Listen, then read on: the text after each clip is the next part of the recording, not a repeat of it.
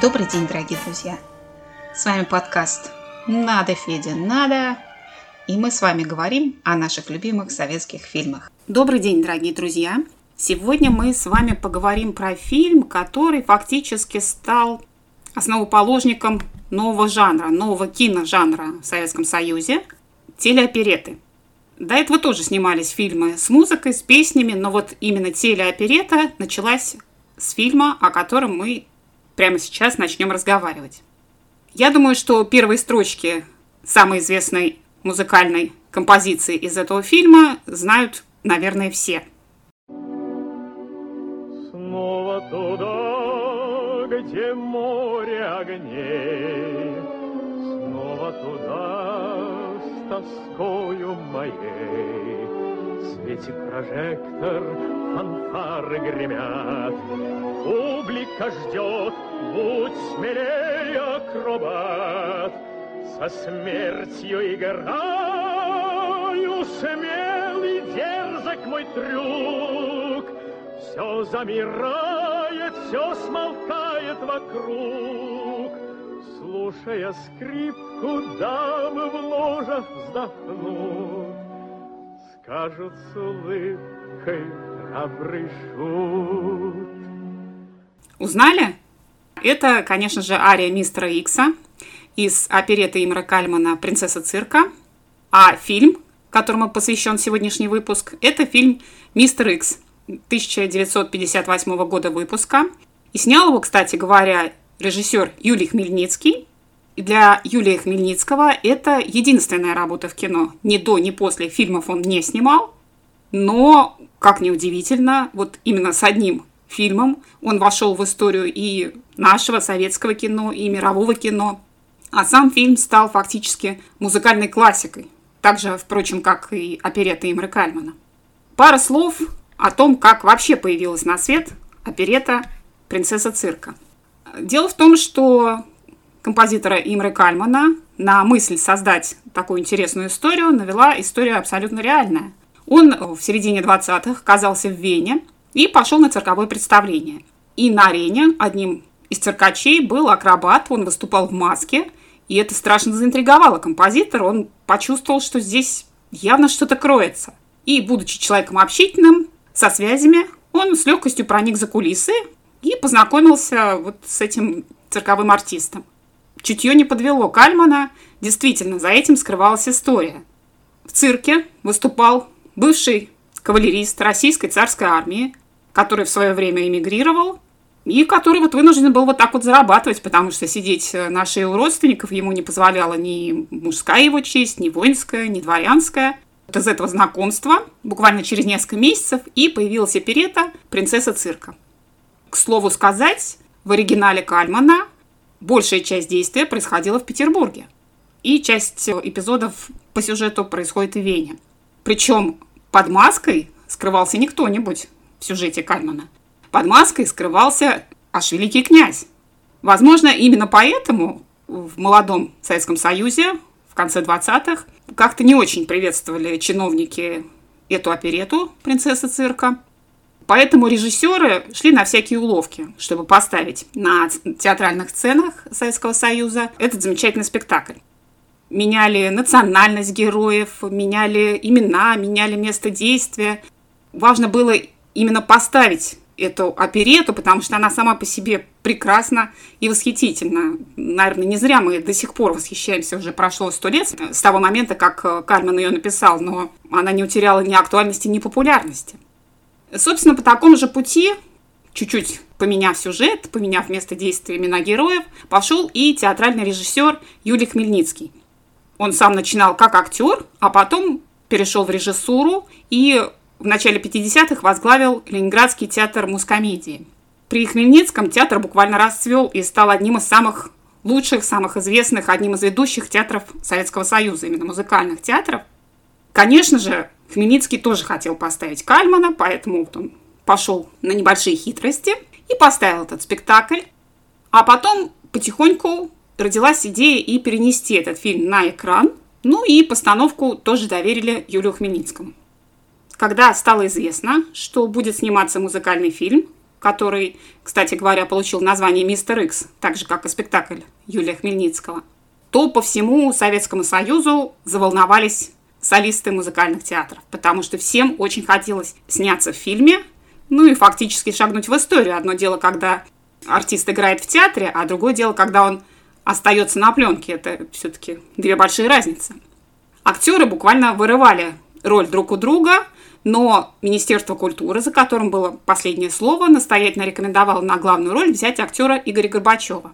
Это было немного странно и даже удивительно, потому что Игорь Горбачев был актером драматическим. Он не пел, у него не было вокального дара, поэтому ну, странновато это какой-то был выбор. Тем не менее, отказаться было нельзя. Министерство культуры сказало, что есть прекрасная фонограмма актера Вячеслава Тимошина, солиста московской опереты. Ну, а Игорь Горбачев, актер талантливый, он уж как-нибудь справится, и фонограмма-то попадет. Сам Игорь Горбачев тоже согласился сниматься, но он актером был популярным, много был занят, под него начали подстраивать график съемок будущих, и все пробы уже с другими артистами, актрисами проводили уже вместе с Игорем Горбачевым. Но буквально накануне съемок он отказался, мотивировав тем, что у него какие-то важные гастроли, и он обязан там присутствовать, сниматься он не будет. И фактически это загнало Юлия Хмельницкого в ловушку, потому что съемки надо начинать, а главного героя, под которого все и было подстроено, у него нет. И тут кто-то нечаянно вспомнил, подсказал Хмельницкому, что в Эстонии есть такой солист, актер Георг Коц. Георг Коц вообще-то родился в Ленинграде, но потом переехал в Эстонию и там добился известности. В общем-то, он к моменту съемок в фильме «Мистер Икс» тоже был непростым человеком, то есть у него какая-то известность была, какая-то востребованность, популярность. Его знали. Большим плюсом было то, что Оц обладал прекрасным вокалом, у него был лирический баритон, поэтому не нужно было записывать дополнительную фонограмму, он сам играл и пел. Довольно мучительно искал Юлий Хмельницкий актрису на роль Теодоры, вдовы, которая влюбилась в мистера Икса и который ее тоже полюбил. Никак не мог режиссер найти подходящую актрису. Пытаясь получить эту роль, лучшие певицы страны соревновались, но почему-то, в конце концов, Юлий Хмельницкий выбрал актрису Марину Юрасову. Ей было всего 23 года, она была совершенно неопытная, начинающая актриса. В театре она партию Теодора не пела, но, тем не менее, почему-то вот режиссер сделал выбор в ее пользу. Мало того, ее даже худсовет единогласно утвердил, но, конечно, такое решение обескуражило именитых соперниц, солисток из столичных театров, они начали возмущаться. Худсовет немножко пошел на попятную, все-таки разрешил Юрасова играть, но при условии, что петь будет за нее другая актриса. Это оказалась Тамара Богданова из Ленинграда. Для Марины Юрасовой это был удар, потому что, конечно же, она сама хотела петь, и она даже подумала отказаться, но потом все-таки пришла к мысли, что, ну, поет она или не поет, на пленке останется она. И в фильме, в истории останется именно она, пусть и с чужим голосом. Хотя на самом деле голоса Марины Юрасовой и Тамары Богдановой прекрасно совпали. На мой взгляд, если ты не знаешь, что поет другая исполнительница, то даже и непонятно, что это не Марина Юрасова сама поет. Голоса прекрасно были подобраны. Что касается бойкой циркачки Марии Литош, то ее сыграла Зоя Виноградова. С этим было все просто. Зоя Виноградова блистала на сцене театра, Ленинградского театра мускомедии. Она ту же роль играла в спектакле у Юлия Хмельницкого и замечательно эту роль играла, была любимицей публики. Поэтому Юлия Хмельницкий даже без проб утвердил, сказал, что ты будешь сниматься, даже не задумывайся. Зоя сама исполнила все музыкальные партии, тут не было вопросов. Сниматься Зое очень нравилось. Она с удовольствием осваивала азы профессии именно киноактрисы. Для фильма Юлий Хмельницкий придумал какие-то дополнительные эпизоды, в том числе, например, танец, который она исполняла на барабане. Правда, немножко нервная эта сцена была для нее, потому что Зоe Виноградовой пришлось выступать в очень открытом костюме, который напоминал балетную пачку. Конечно, по тем временам это было очень нескромно, но, тем не менее, она себя преодолела. И, как она сама потом рассказывала в интервью, ничуть она об этом не пожалела, хотя съемки ей дались не просто вот именно этого эпизода, и именно из такого открытого платья, но Сцена действительно стала впечатляющей, красочной, насыщенной, несмотря на то, что фильм черно-белый. Также без проб попала в фильм и Гликерия Богданова-Чеснокова.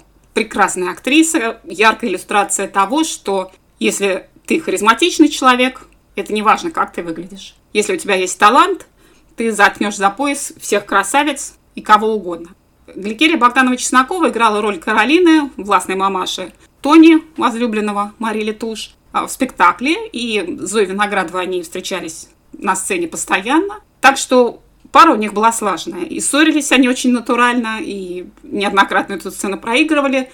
В кадре они смотрелись обе органично, и явно они, это дуэт отыгранный, сыгранный. Видно, что они взаимодействуют просто вот на уровне дыхания. Ну, кто вы такая? Я из цирка. Акробатка и жонглер. Вуаля. Вы из цирк? Цирк? Цирк? Цирк? Цирк? Вот видите, что вы наделали? У мамаши пол цирка в горле застряло. Самого Тони, любимого молодого человека Мари Летош, немножко Рохлю, немножко маленького сынка, сыграл Николай Каширский. Когда вы влюблены, сердца отвагою полны, под бурей и дождем мы весело поем. Не трусим мы нигде, не тонем мы в воде, и выйдем из огня, любовь храня. Актер он был молодой, но знаменитый и амбициозный, пожалуй. Он был очень известен, в основном благодаря телевидению, потому что он вел почту «Голубого огонька», а буквально накануне съемок получил звание народного артиста. И для опереты это было событие выдающееся, потому что не часто артисты опереты получали столь высокое звание. К тому же Николай был довольно молодым человеком, ему было там, около 35 лет, и в таком возрасте получить столь громкое звание, это было действительно редкостью. И, конечно, обязательно надо упомянуть про Григория Ерона, который сыграл Пеликана. И, кстати, для него это тоже была единственная фактически роль в кино, потому что он был известен как актер театральный. Но она стала, в общем-то, для него знаковой. Григорий Ерон уже к тому моменту числился в патриархах Отечественного театра. Он был и актером, комиком, на эстраде выступал. Уже не первый год был худруком московской опереты. Собственно, он и в оперете играл эту роль этого пеликана, немножко нелепого, смешного. И Юлий Хмельницкий даже никого не видел. Никаких других актеров он не видел в этом образе. И, конечно же, сразу же позвал Ерона. Актеру было уже за 60, когда он сыграл эту роль.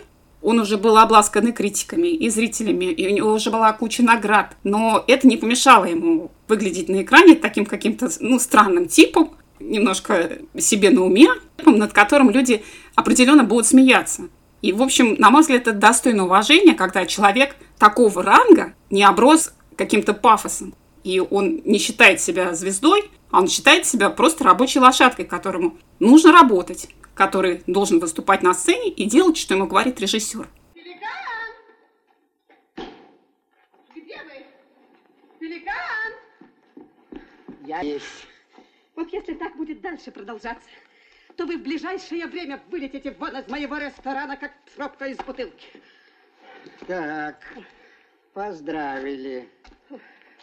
Ах, мадам Каролина, а вы со мной так разговариваете как раз сегодня. А что сегодня? Неужели вы забыли, что сегодня мой юбилей? Какой юбилей? Ровно 40 лет тому назад я вошел сюда. Я был красивым, прелестно сложенным юношей, высокого роста. 40 лет. Ох, как быстро летит время. А вы были ребеночком. И такая маленькая-маленькая. Маленькая, Такая пухленькая-пухленькая. пухленькая, Такая розовенькая-розовенькая. розовенькая, Как поросеночек. как поросенок. И вот этот поросеночек рос, рос. Рос, рос, И выросла такая и большая. выросла такая большая. Э, э, что выросла? Что выросла? Ну что выросло, то выросло. Теперь уж не вернешь. Фильм снимали довольно быстро, и когда его подготовили, худсовет его принял практически без правок. И несмотря на то, что громкой рекламой какой-то пышной представительской компанией не сопровождался выпуск этого фильма, публике он полюбился. И это, наверное, даже было удивительно, потому что 50-е годы – это расцвет такого соцреализма в кино, популярные герои рабочие, рассказы о стройках, рассказы о том, как поднимают деревню, военные фильмы о событиях, которые у всех еще на слуху, в памяти. А здесь, в «Мистере Иксе», что мы наблюдаем? Сцены из аристократической жизни. Дамы ходят в роскошных туалетах, мужчины в костюмах, в цилиндрах. Ничего общего с соцреализмом, прямо скажем. Тем не менее, на фильм люди ходили толпами, по нескольку раз стояли в чередях, покупали билеты. Этот фильм понравился сразу людям. Конечно, тут большая заслуга Имра Кальмана, его замечательной музыки, но сложно не согласиться с тем, что актеры отыграли не то что на 100%, а на 150 и 200%. И во многом, и, наверное, по большей части именно благодаря таланту актеров, фильм стал таким популярным. К сожалению, несмотря на то, что фильм «Мистер Икс» практически сразу вошел в число классических, и сегодня это классическое советское кино, не у всех исполнителей, не у всех, кто был причастен к созданию этого фильма, судьба сложилась хорошо.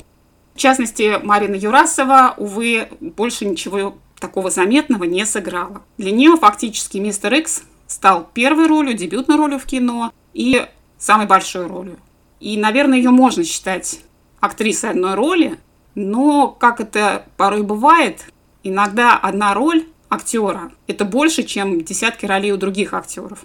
Марина ушла из театра практически сразу после выхода фильма. Попыталась сделать карьеру киноактрисы, но как-то не пошло. Плюс наложились семейные обстоятельства не получилось у нее реализоваться полноценно, и, наверное, не было какого-то режиссера своего, который бы ее снимал и который сделал бы так, что камера ее полюбила бы. Но, тем не менее, в истории кино она осталась, как Теодора в «Мистере Иксе». Конечно, мы ее помним. То, что касается Зои Виноградовой, той самой циркачки, акробатки, эксцентричной Марии Литуш, то у нее все сложилось хорошо. Она и до фильма была уже довольно известна, а после фильма, конечно, она стала звездой всесоюзного масштаба. Театралы ее обожали. Ленинградские театралы просто ходили и наслаждались игрой Зои Виноградовой. Она всю жизнь прослужила в Ленинградском театре мускомедии. Никогда театру этому не изменяла, снималась в кино в небольших эпизодах, но вся ее жизнь была связана с театром. Сегодня Зоя Виноградова, к счастью, жива. Ей уже 90 лет. Тех интервью, которые я видела, это необыкновенно жизнерадостная женщина, которая даже в зрелом возрасте сумела сохранить какой-то оптимизм, веселость. Этому можно позавидовать, что человек не молодой, так жизнерадостно рассказывает и смотрит на жизнь. На сегодняшний день Зоя Виноградова – это единственная участница тех съемок. Ну и, конечно, пожелаем ей здоровья. Не знаю, продолжает ли она карьеру, скорее всего, нет. Но, тем не менее, пусть у нее все будет хорошо.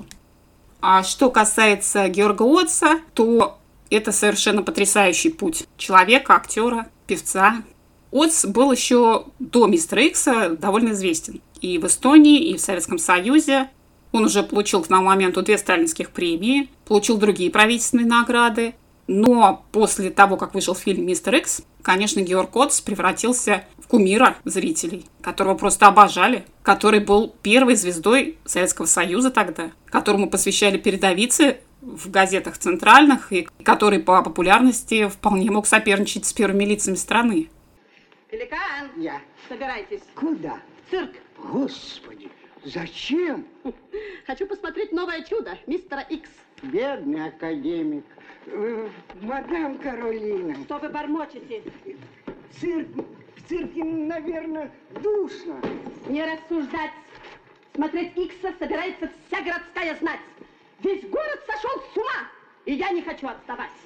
Его карьера после того, как вышел Мистер Икс, буквально взмыла. И буквально на космическую высоту, потому что он стал не только выступать, но и ставить спектакли, даже фильмы снимать.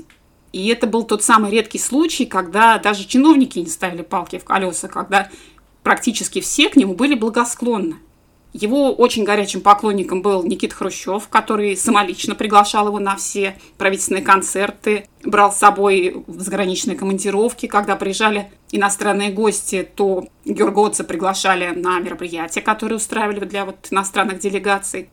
Кроме того, Георг Коц был членом партии, он был депутатом Верховного Совета. К его мнению прислушивались чиновники всех уровней, включая руководство Эстонской Советской Социалистической Республики. Мало того, все шло к тому, что Георг Коц станет первым секретарем Компартии Эстонии, а это фактически означало, что он станет хозяином республики. И опять же, удивительно, большая часть окружения его, как близкого, так и далекого, предполагали, что именно так все и должно произойти. И никто этому не противился. По крайней мере, почти никто этому не противился. Конечно, у Георга Отца были недоброжелатели, у кого их нет. Но его сторонников, его почитателей, те, кто его поддерживал, было несоизмеримо больше. Все считали, что он достоин возглавить республику, потому что, по воспоминаниям, несмотря на то, что Георг Отц делал карьеру и успешную карьеру, он никогда не ходил по трупам. Он не был способен на подлости, не жертвовал интересами других людей ради своих интересов. Наверное, поэтому и был он окружен доброжелателями и людьми, которые его поддерживали, которые ему помогали. К сожалению, у судьбы были другие планы. Печальные, трагические. Когда Георгу Отцу было чуть за 50, стало известно, что у него тяжелая болезнь. И довольно рано он скончался, хотя, конечно, мог бы сделать еще очень и очень много. 60 лет ему еще не было, когда он ушел из жизни. Его уход стал, конечно, большой трагедией для театралов, и для любителей кино, да и вообще для всех людей, для всего Советского Союза, потому что он был настоящим любимцем. Когда проходили его похороны, траурная процессия растянулась на несколько километров. Это действительно было печальное событие, и для всех это стало трагедией, что человек такого огромного таланта и таких замечательных человеческих качеств, такой огромной души, к сожалению, так рано ушел из жизни. Надо сказать, что как раз после того, как вышел фильм «Мистер Икс», в Советском Союзе стали экранизировать опереты, и, собственно, сама оперета Кальмана «Принцесса цирка» была экранизирована еще раз. Уже в начале 80-х это сделала Светлана Дружинина, которая к тому моменту уже стала режиссером. Она сняла музыкальный фильм «Принцесса цирка». Там играли актеры драматические, пели за них солисты, а актеры сами не пели, как мы помним. Но фильм тоже выстрелил, он тоже стал очень популярным. В части красочности, яркости фильм 82 года «Принцесса цирка» он выигрывает у черно-белой версии 58 года. Но в части того, как играли актеры, я даже не знаю. Я думаю, что эти фильмы равноценны. Может быть, даже «Мистер Икс», он посильнее будет, чем версия Светланы Дружининой. Но, думаю, самое главное, чтобы сегодня никто не взялся переснимать этот фильм или ставить его по-новому, переносить э, оперету Имра Кальмана на экран, потому что, увы и ах, предыдущие попытки переснять классику закончились полным крахом. Я говорю в первую очередь «Хождение по мукам» о сериале, который вышел в 2017 году, или о творении Карена Шахназарова, Анна Каренина, где главную роль сыграла Елизавета Боярская, и сомнительная вышла из нее Анна Каренина, уж прошу прощения у поклонников Елизаветы Боярской. Мне не очень хочется видеть какую-то обновленную принцессу цирка. Пусть оперета Имры Кальмана остается на театральной сцене, по крайней мере сейчас. Там есть самое место, и музыка Имры Кальмана всегда должна звучать в театре, особенно если речь идет о театре опереты. А в финале я добавлю вот такой вот любопытный факт. Музыка Имры Кальмана – это, безусловно, шедевр музыкальные партии из э, фильма «Мистер Икс» или из опереты «Принцесса цирка» пытался и пытается исполнять, наверное, каждый маломальский талантливый солист. И, как ни странно, в числе людей, которые исполняли арии, был Виктор Цой. В одном из первых его альбомов звучит композиция из «Принцессы цирка». Предлагаю вам послушать небольшой кусочек.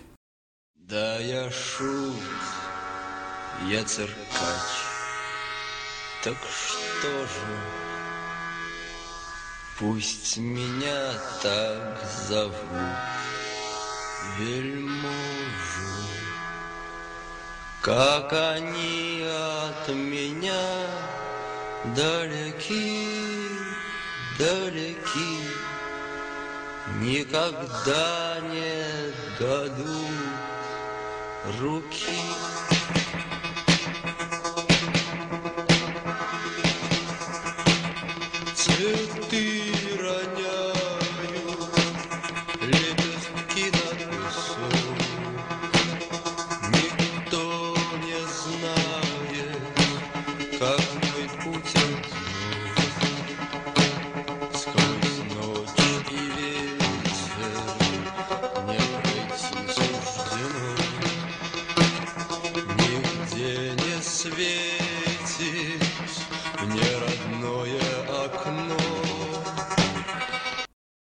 Довольно необычно, согласитесь?